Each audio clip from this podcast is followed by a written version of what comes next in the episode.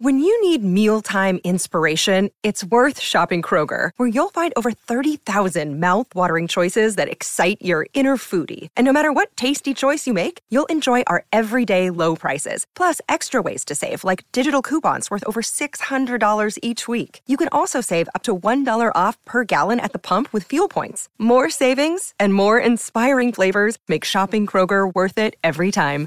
Kroger, fresh for everyone. Fuel restrictions apply. Look, Bumble knows you're exhausted by dating. All the must not take yourself too seriously and 6 1 since that matters. And what do I even say other than hey? well, that's why they're introducing an all new Bumble with exciting features to make compatibility easier, starting the chat better, and dating safer. They've changed, so you don't have to. Download the new Bumble now.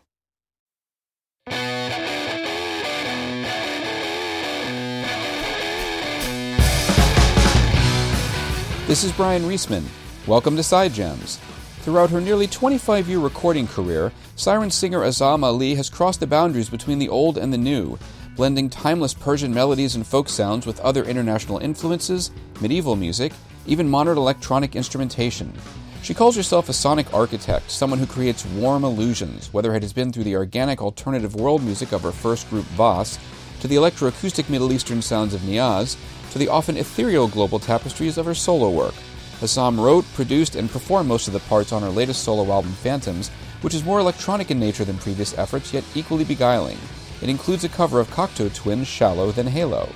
Azam's artistic aspirations and passions extend beyond music. For episode 11 of Side Jams, she spoke with me via Skype from her home in Los Angeles to discuss her fine art composites with photography, admiration for writers, and fascination with the world of dreams.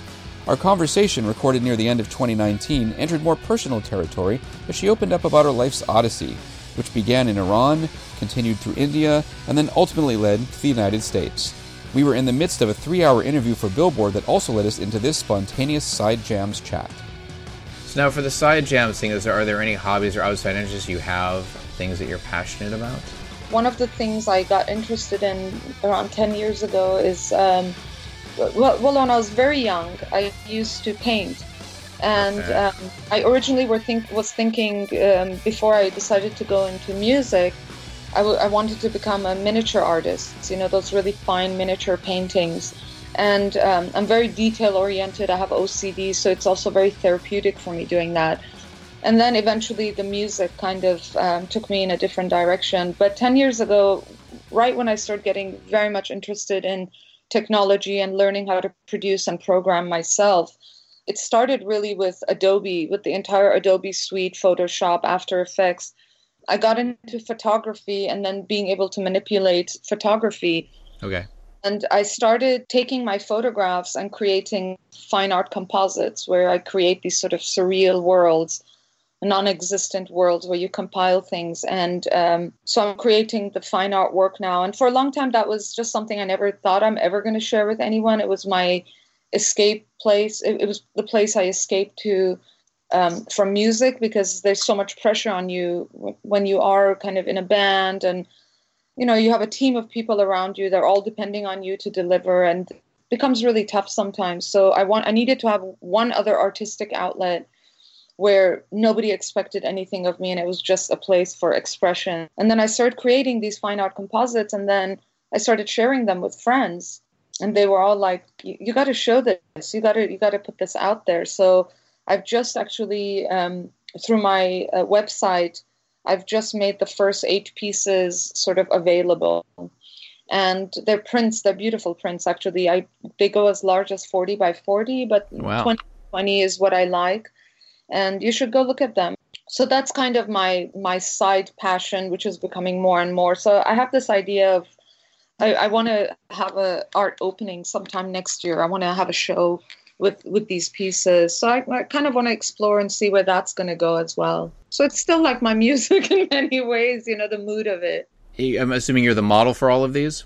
Yeah they're all self portraits they're all sort of it's something telling a story about something about myself so this is this is a combination of photography and actually it's all photography. These are all pictures I've taken myself in separate elements. You know, like for example, let's say night songs know. of the wanderer because you're wandering there's you're like wandering between these two rows of candles and you're holding up a candelabra with three yeah, candles so and you're just wed red dress the sky is a picture i took somewhere where i liked the way the sky was looking that day the ground is just from a fall uh, i was just somewhere in the fall landscape and i took the picture of the le- uh, of the leaves and then um, I took the self portrait of myself in my backyard and then holding that candelabra. And then all those candles, I just stuck them in the dirt in my backyard and then photographed maybe four or five different candles. And then I just multiplied them. So then, then I have a. But with this, what's interesting about this fine art series is it's a completely different approach to the way I make my music. I can't wing it on these. I have to have a very clear idea. I have to see this image in my head before I go to photograph myself because I can't just wing it and say, oh, like the way I do with music, sort of organically, where, like, oh, I like this sound. Let's see where that goes. Right. I have to imagine that I want to create this figure walking through rows of candles, holding that, and it's a very dark environment. And then it's it's so so it's a lot more conceptual. I mean, half of them have a dark environment, or majority of them have a dark environment. There's some lighter environments here also I deal with the raven because growing up, you know, I, I was afraid of ravens. So they kind of held a very dark place in my psyche. So I really want to make that a major aspect of the artwork I create. It's kind of reconciling sort of that childhood fear I had of them. And now I've learned to love them. I find them extremely beautiful. Well, like you have this this image of you, your your backs to the camera, you're facing a giant moon in the sky with your hand held up, almost like you're giving yeah, a the moon. Yeah, like showing allegiance to the moon. Um, I, it's interesting. You have a, even the lyrics in the new album. There's a lot of nighttime imagery. It's moody. It's melancholy. And you and I. I mean, these are very dreamlike images. And you and I have talked about the fact that we have very vivid dreams that we remember yes. when we wake up. Yes, like the one actually the, the first track I record, the first vis- visual piece I created was the one called Trust. Yes. If you look at me floating over the ocean, I mean, and this is a sequence I've seen in a dream. You know there are times where I wake up and I'm actually really upset that I woke up because it was so vivid.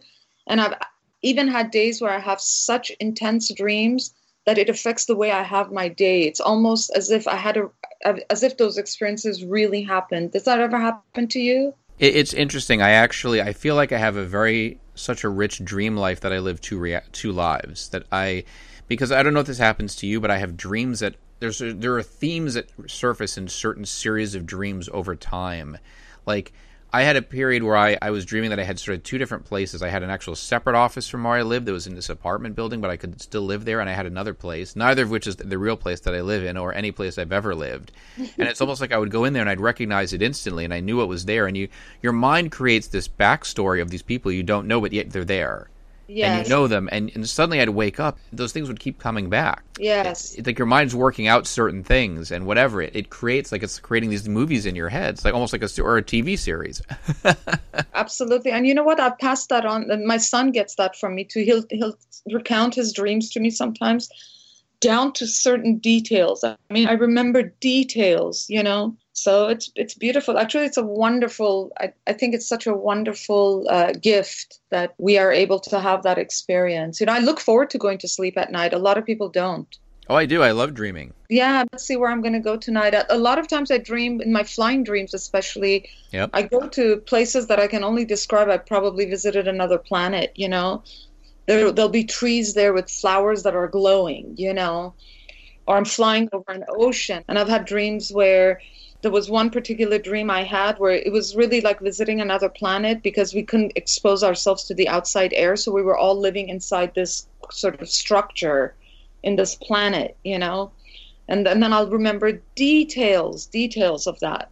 It's amazing. Well, now you have uh, this image trust. It's like you're there's a giant raven over you, and you're bound, and it's holding you up over the over the water, the ocean, and then yeah. there's a hole which is about to just if I fall by that, I'm hanging by that string, and yeah. if I fall, that's it, I'm gone. And a lot of this, I called it trust because that's what trust is often is something that you fear. Hence the raven again, something I feared as a child. Often trust is not about the absence of fear, but um, taking an action despite the presence of fear, which is also the same thing as courage. You know, I see those as being so intertwined So it's trusting this figure that that for me was something I was so afraid of as a child, but it's now holding me from falling into that abyss. Well, now speaking of Raven, you have a piece called The Key, and you're stuck here. It's like you're in a bird cage, like sort of Arabic themed bird cage here. Almost looks yeah. like you have like the tops of a mosque in each of these three and in different parts of it. And there's a raven above you holding a key to let you out, like you're trapped yes. by the raven. Yes. What the key is actually the way I see it is the opposite is that I'm trapped in there and the raven has come to bring me the key. So does that mean that you are then uh, you're that's when you're getting free of your fear? Absolutely. It's so much of it is getting free of phantoms. My album is about freeing myself. You know, we didn't talk about the the concept of it, but a lot of this the concept it, which came much later on as I started expressing so much of this past Azam and I had to going back to 80s and 90s it was a very tough time for me also you have to remember I moved here from India I had come from a, 11 years of boarding school and I had no friends no family and it was an incredibly lonely and difficult time for me yeah. so uh, so music kind of got me through. I, I almost immediately got into uh, music, and um, my gateway band was Depeche Mode. You know, that's I think originally where I fell in love with technology. And what was great about that whole dark wave movement is is their their choice of melodies and the way they you know is. I related to that coming from the east because our, our music is about melodies. It wasn't, uh, uh, you know what I mean. So yeah I got into that and all that music, it got me through such a dark period, but it was still a very, very dark period. So by the time I finished the album, I realized I, I, I started thinking about how we all, you know, if you're lucky to grow old, how we almost have so many lifetimes within one lifetime. You think about maybe the person you were 10, 15 years ago and what you were living and who you were living with and your other relationships and it's almost like someone else you know you there's a kind of disassociation with who you used to be. And i started thinking about that in terms of phantoms that you know we have we develop these multiple personas. And even today in our lives who you are with your girlfriend who you are with your colleagues who you are with you know um, your friends and so on and so forth. They're so different and we've moved so fluidly through these without even thinking about it that you are being somebody else. And I wanted to reconcile all of these aspects of who I am and kind of make peace with the Azam in the 80s and 90s who suffered so much and struggled so much and was so depressed. And music saved her. And um, it became about that for me. And that's why I called it Phantoms. It's about reconciling all our personas and those ghosts that live within us and will continue to live with us as we develop more personas as we get if we're lucky enough to keep getting older and living you know. The artwork kind of is a very similar it's a completely different persona of who i am you know. Yeah. Well like, I, I, look at uh, the print here for childhood dreams which is more light. I mean it's you standing on a chair holding up a giant dandelion Yes. Um, and there's you know the, a, a, lush green hillside in the background, so that's uh, got a more positive. Actually, I created this one for my son because my son was obsessed with dandelions when he was little.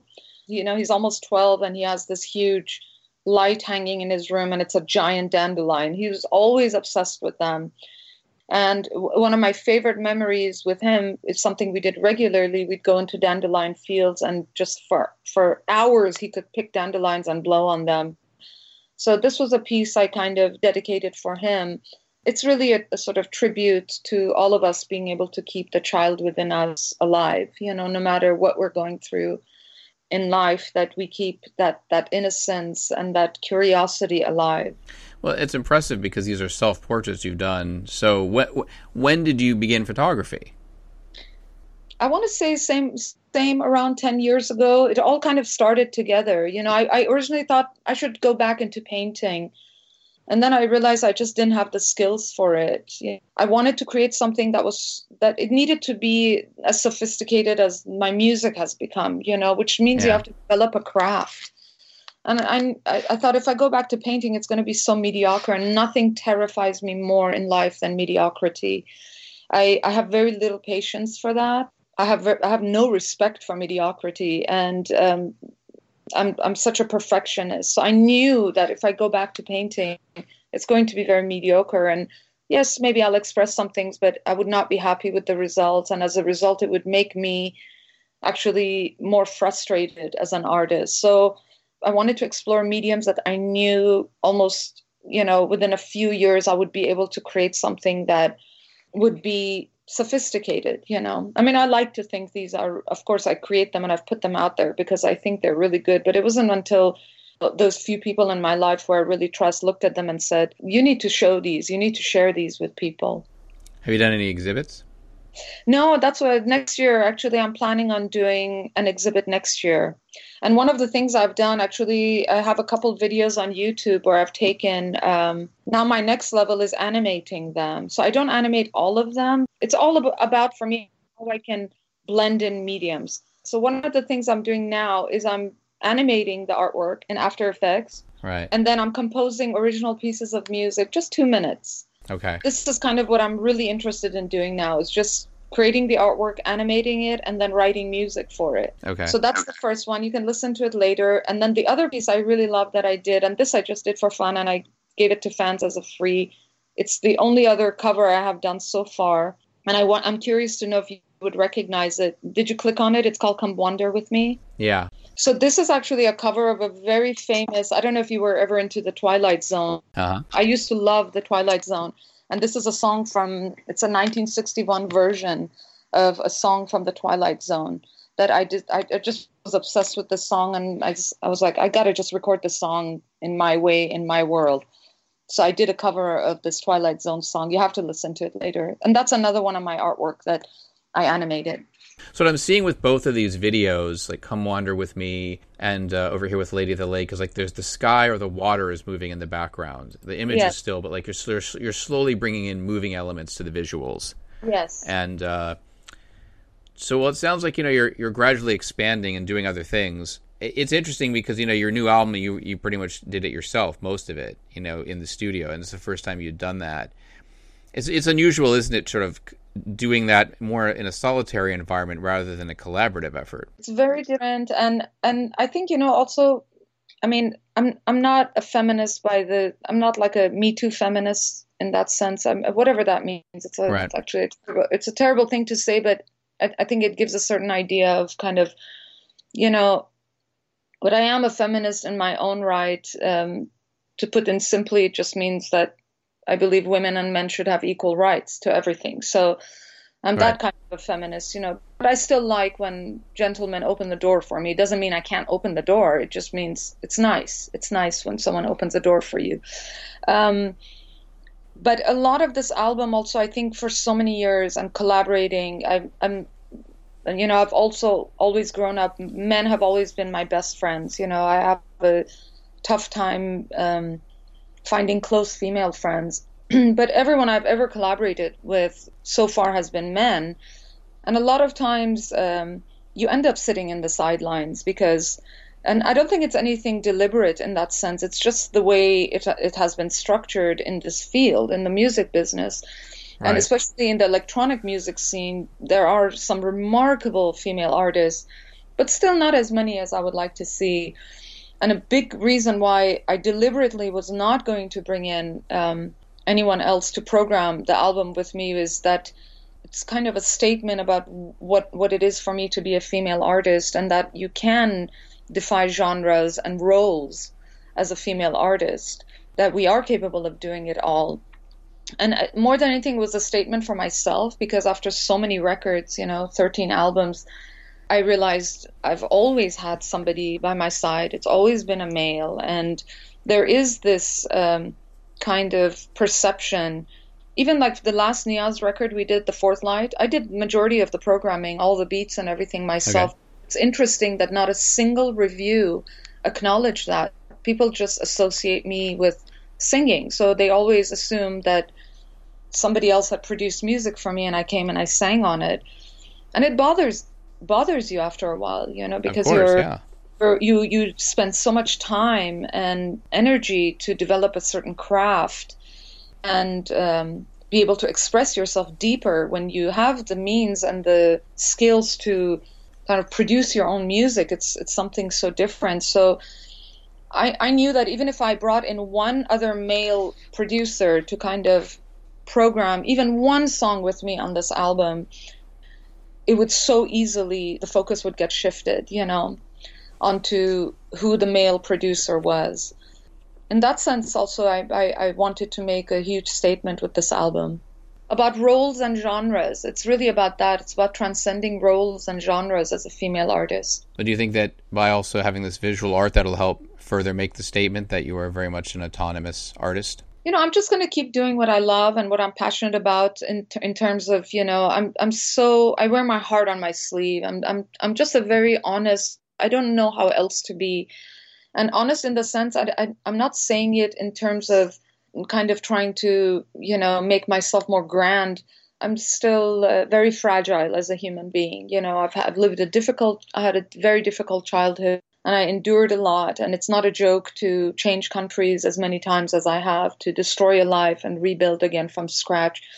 And for me, art is the place where I will, till my last days on earth, I will, this is where I'm going to be to endure because this is when you, you get into the deep stuff. I mean, it's really for me, art is always about an out. It's an it's a platform for me to heal myself. You know, I'm not a religious person, you know, but I am a spiritual person, and um, for me, this is where I come. You know, for me, there's no nothing greater than art in terms of where I come to for healing and what, what people probably get when they go to church or to mosque or to temple. You know, it's this is this is where I come, where I find my healing and transformation, and then hopefully I create something that is meaningful that I can then offer to others, and they can find those things in um, what I have created. So whether it's visual art or music or whatever else it is that I decide to do, um, it's always going to come from that intent of first needing needing for myself to heal myself. So your family went from Iran to India to the States. Yes. Well, actually, my family didn't go. My parents. Uh, I actually came from a. You're, you're probably the first person I will ever uh, discuss this in an interview with, but I like you a lot. And as I'm getting older, I'm feeling a little bit more okay about sharing oh, intimate details about my life. But actually, I came from a mixed religious family. My mother's side are Baha'is, and my father's side are Muslims. Okay. And it was a marriage of love. And I had a brother be- born before me, and he died at the age of one while my mom was pregnant with me. And over the death of my brother, there was just so much um, pressure, you know, between just multi-religious family, and they ended up getting a divorce. It ruined their marriage, and my mom uh-huh. was pregnant with me at the time, so I was born already into a very tumultuous situation.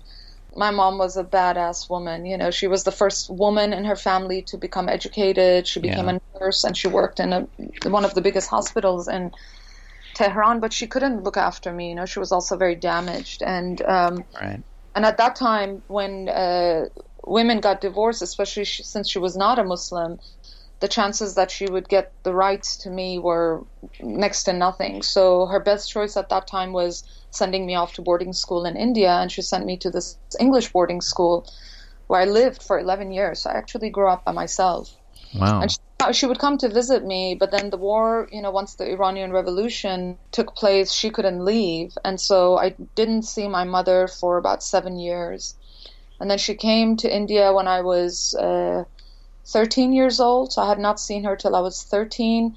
And then she lived in India for two years. And then we came to the US together under political asylum because we couldn't go back to Iran at that time. So when I came here in right. 1985, um, that was the first time in my life I was living with my mom, and by the time I was 18, I was out. I couldn't I couldn't live with her.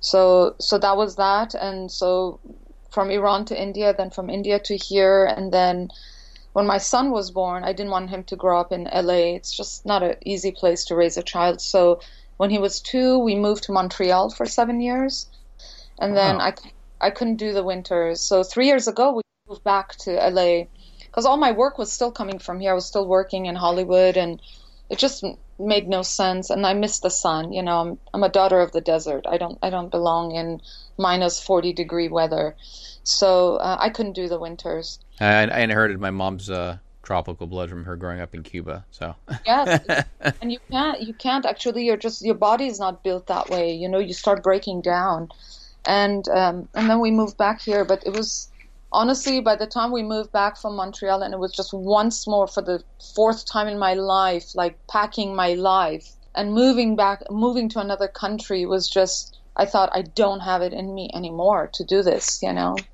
So I'm here. I am. I don't know if I'll end up doing it again, but uh, for now, here I am. And in a way that that explains a lot, I think, of the tone of your music and and these and these visual art pieces as well. Yes, because you're growing up without roots. You know, that's one thing people take for granted is what it, what it means when you are connected to roots and you grow with that connection. But when your those roots are cut off when you're so young, you're constantly reaching for something to hold on to that's going to separate you from oblivion. You know, just and music became that home for me because I didn't have a homeland. So music became my homeland almost immediately when I was 15.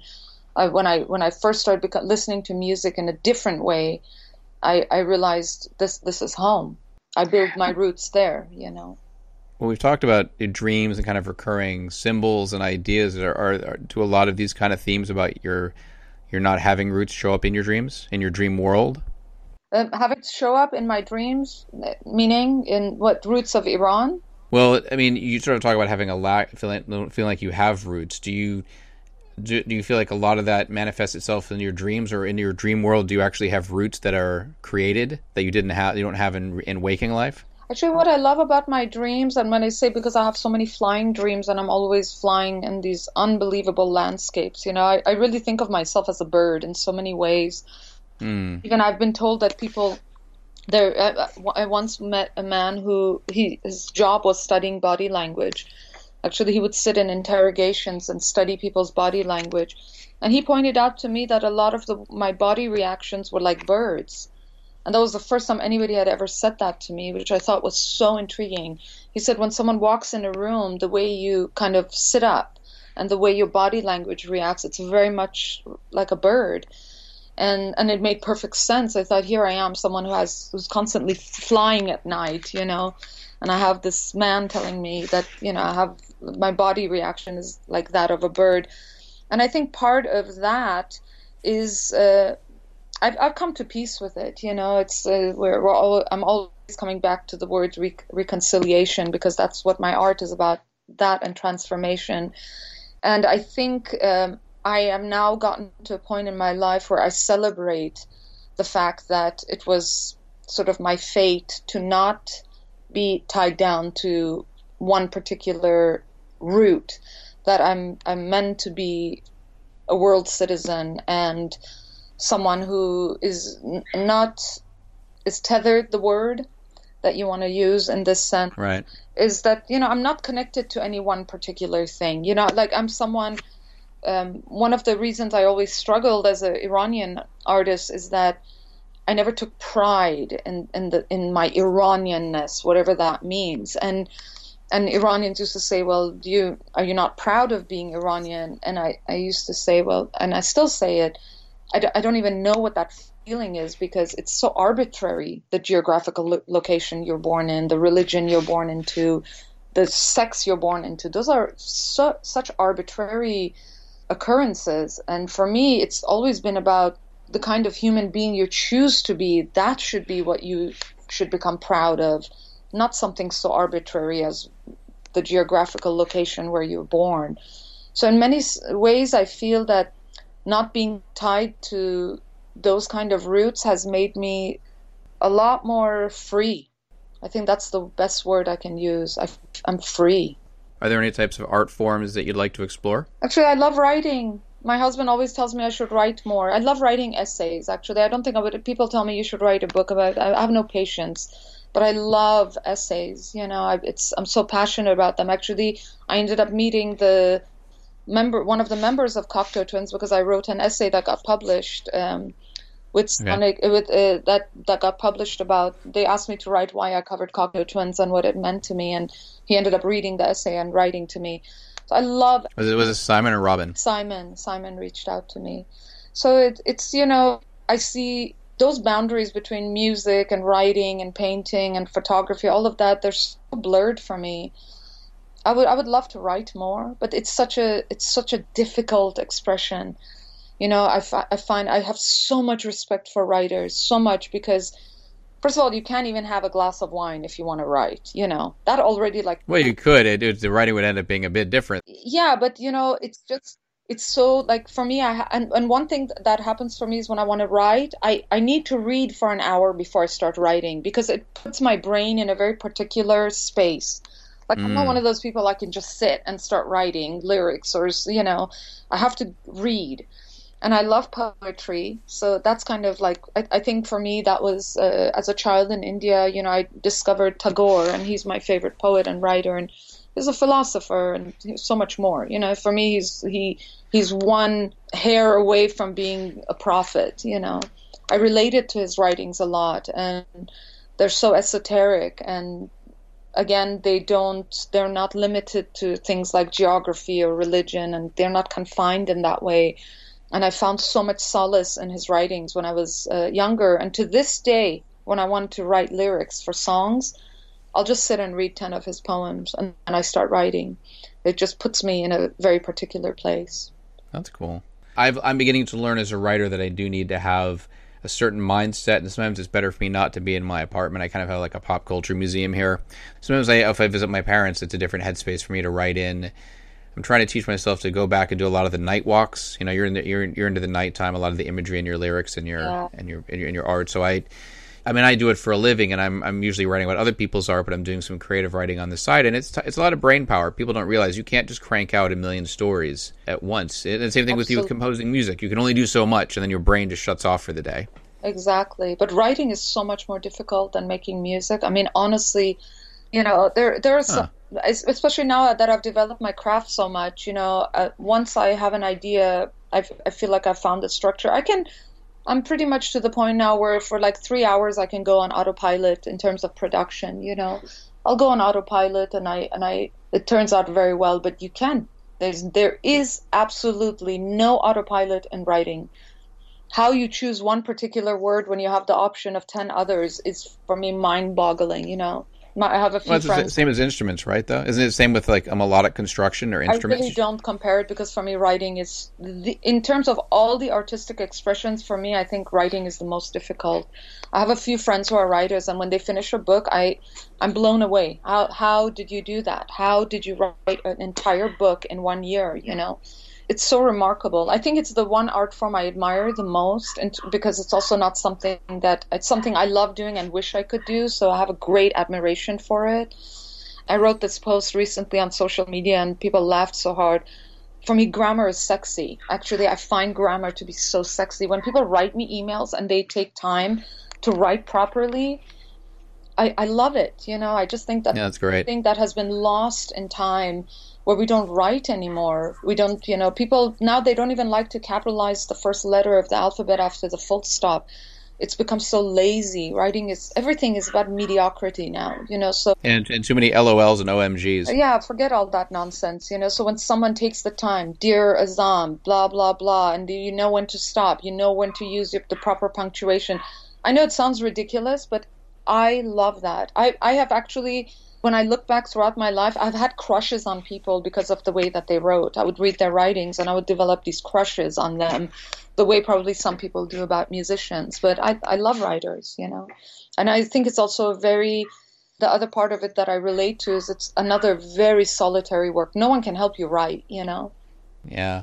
Well, now I feel better about my job. oh, you should. I have, you know, I'm still one of those people. I read all the reviews and you know uh, people write and i just i think people who are able to describe music in words are remarkable people you know it's it's for me the hardest thing to do because music is so intangible and in order to make it tangible you have to be able to describe it in some way I, I can't do it you know i can't do it so the fact that there are people that that's what they do for a living it's it's beyond me it's beyond me how you do it so yes, I would love to become a better writer someday. You know, it's one other thing I was going to mention, but just at the end, I'm trying to find it because I have the Prince book, you know, his sort of memoir, and he made a comment about dreams actually, and I want to see if I can find it. Of course, I have to see if I can go through this whole thing now. It's okay. I'm patient and I'm not in a hurry. I think you and I could uh, talk like five hours. Well, we've already talked for two. Oh, here we go. Okay, so you know, just I wanted to bring up something about dreams because I was reading the the Prince, sort of the, a sort of memoir called The Beautiful Ones, which has some of his notes, and then has a great introduction by his the uh, the writer that was going to be collaborating with him, this guy Dan uh, Piepenbring. I hope I'm pronouncing that last name correctly. Um, there's, a, there's, a, passage here on page 42, and it's you know Prince obviously died three months after they started working on this project, mm-hmm. and uh, and Vanity had died I think during the time they were starting to collaborate. So he was so Prince was you know, contemplating that because she was the same age as him, and they'd been involved when they were younger.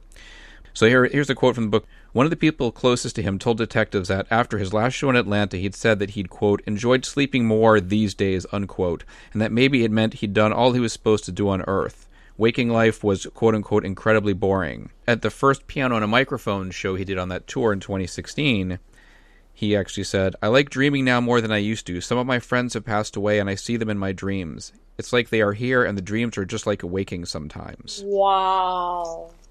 And I wonder about that sometimes. For a while, you know, my Syrian grandfather, after he passed away, he'd show up in my dreams. And I'm not, you know, I'm not a religious person and I'm pretty agnostic, bordering on atheist. I don't really know. And yet, you know, there was a point to which he would he would appear in my dreams, and it was it was interesting. That's like I was willing him to come back.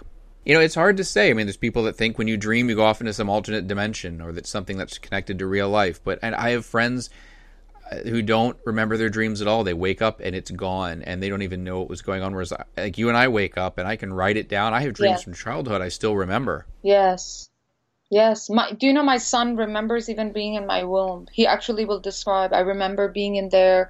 I remember really. I remember a red light. He always says That's the, the red. he would say there's a red glow, and I remember the sounds, these kind of muffled sounds. He had, he he can trace that memory, you know.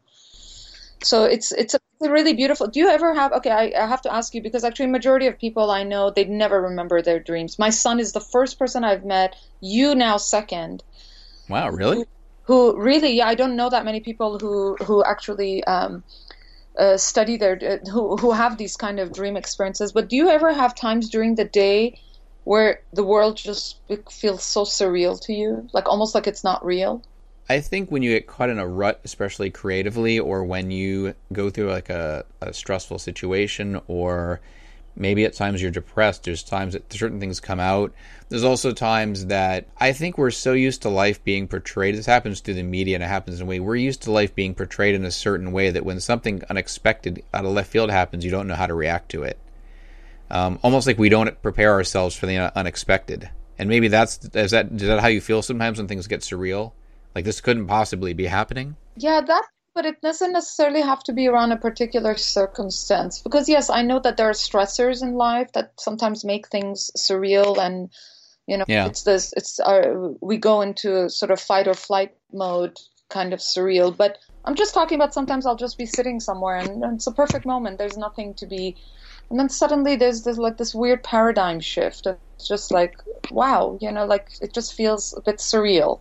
I, I really cannot articulate it, but sometimes I wonder if that happens to me because of the way that I dream. That that it overlaps what feels real and what doesn't feel real sometimes. It's possible. You know, I mean, we have we have we have overactive imagine, or people say. They could say we have overactive imaginations. It's like it's one of the reasons I've never done drugs. I mean, my mind is already twisted enough in so many different ways that I don't know that I would want it to get any weirder. You know, yeah. my my dream my dream life already gives me a lot of trippy stuff. Yeah, yeah, it's wonderful. But uh, but you know, I'm the you know going back to what you said about you know one of the most beautiful things about life you know i mean i have all kinds of friends in terms of where they are in their spiritual life or religious life. There, I have friends who are hardcore atheists. I have friends who are very religious. You know, they go to church every Sunday, or they go to mosque, or they go to temple, and and all of that. But for me, actually, the reason that never had worked for me is I I think one of the greatest things about life is mystery. I love n- knowing that I will never know the answers and I will never have certainty about things. I have no certainty that I'll die and then it's a light switch that will just turn off and that's the end of it. And I have no certainty that something will continue. But right. I love that mystery of it. And it's it's enough for me. The mystery is actually enough for me. And I realize most people are uncomfortable with the mystery. They need to have some kind of concrete uh, ideology to cling on to that sort of makes the day to day meaningful for them. Exactly. You know, I, I think about that in terms like I'm a big horror movie fan. There's a lot of supernatural films where they, they, people don't. A lot of times, you know, everything is laid out, especially with big, bigger horror movies. They want to lay everything out so there's a resolution and you feel comforted that you figured it out. When in fact, a lot of times in life, relationships end, you don't get all the answers. Sometimes you will never know the answers to things that are burning questions in your mind and you have to accept it. And sometimes you can understand something without having it be explained to you you can just feel it and understand it. That's something that in, in, Western culture we don't seem to know be as good at. Kind of capturing that kind of mystical idea, even without not, not even just in a religious context, just something instinctive and intuitive that people don't necessarily tap into. Absolutely. I mean, the one thing that I do love, I have to say about you know, especially growing up in India, I love the idea of rituals you know like even if you go back to like ancient you know sufis and all of that trance music yeah. all of that you know for me that is something very interesting you know when you get together as a collective and you perform rituals and then you have a collective out of body otherworldly experience like th- those things interest me you know but uh, other than that yeah it's i'm, I'm never going to be able to conform to that kind of ideology right right well, cool. Well, thank you. Thank you. Thank you so much, Bryan. You're so amazing. We're, we're, I feel like we, we would become great friends. That wraps up this latest episode of Side Jams. Please join me for the next installment, which will feature Moonspell singer Fernando Ribeiro. The tunes used in this episode are from Fox and the Law, and I licensed them through AudioSocket. As always, thank you very much for listening.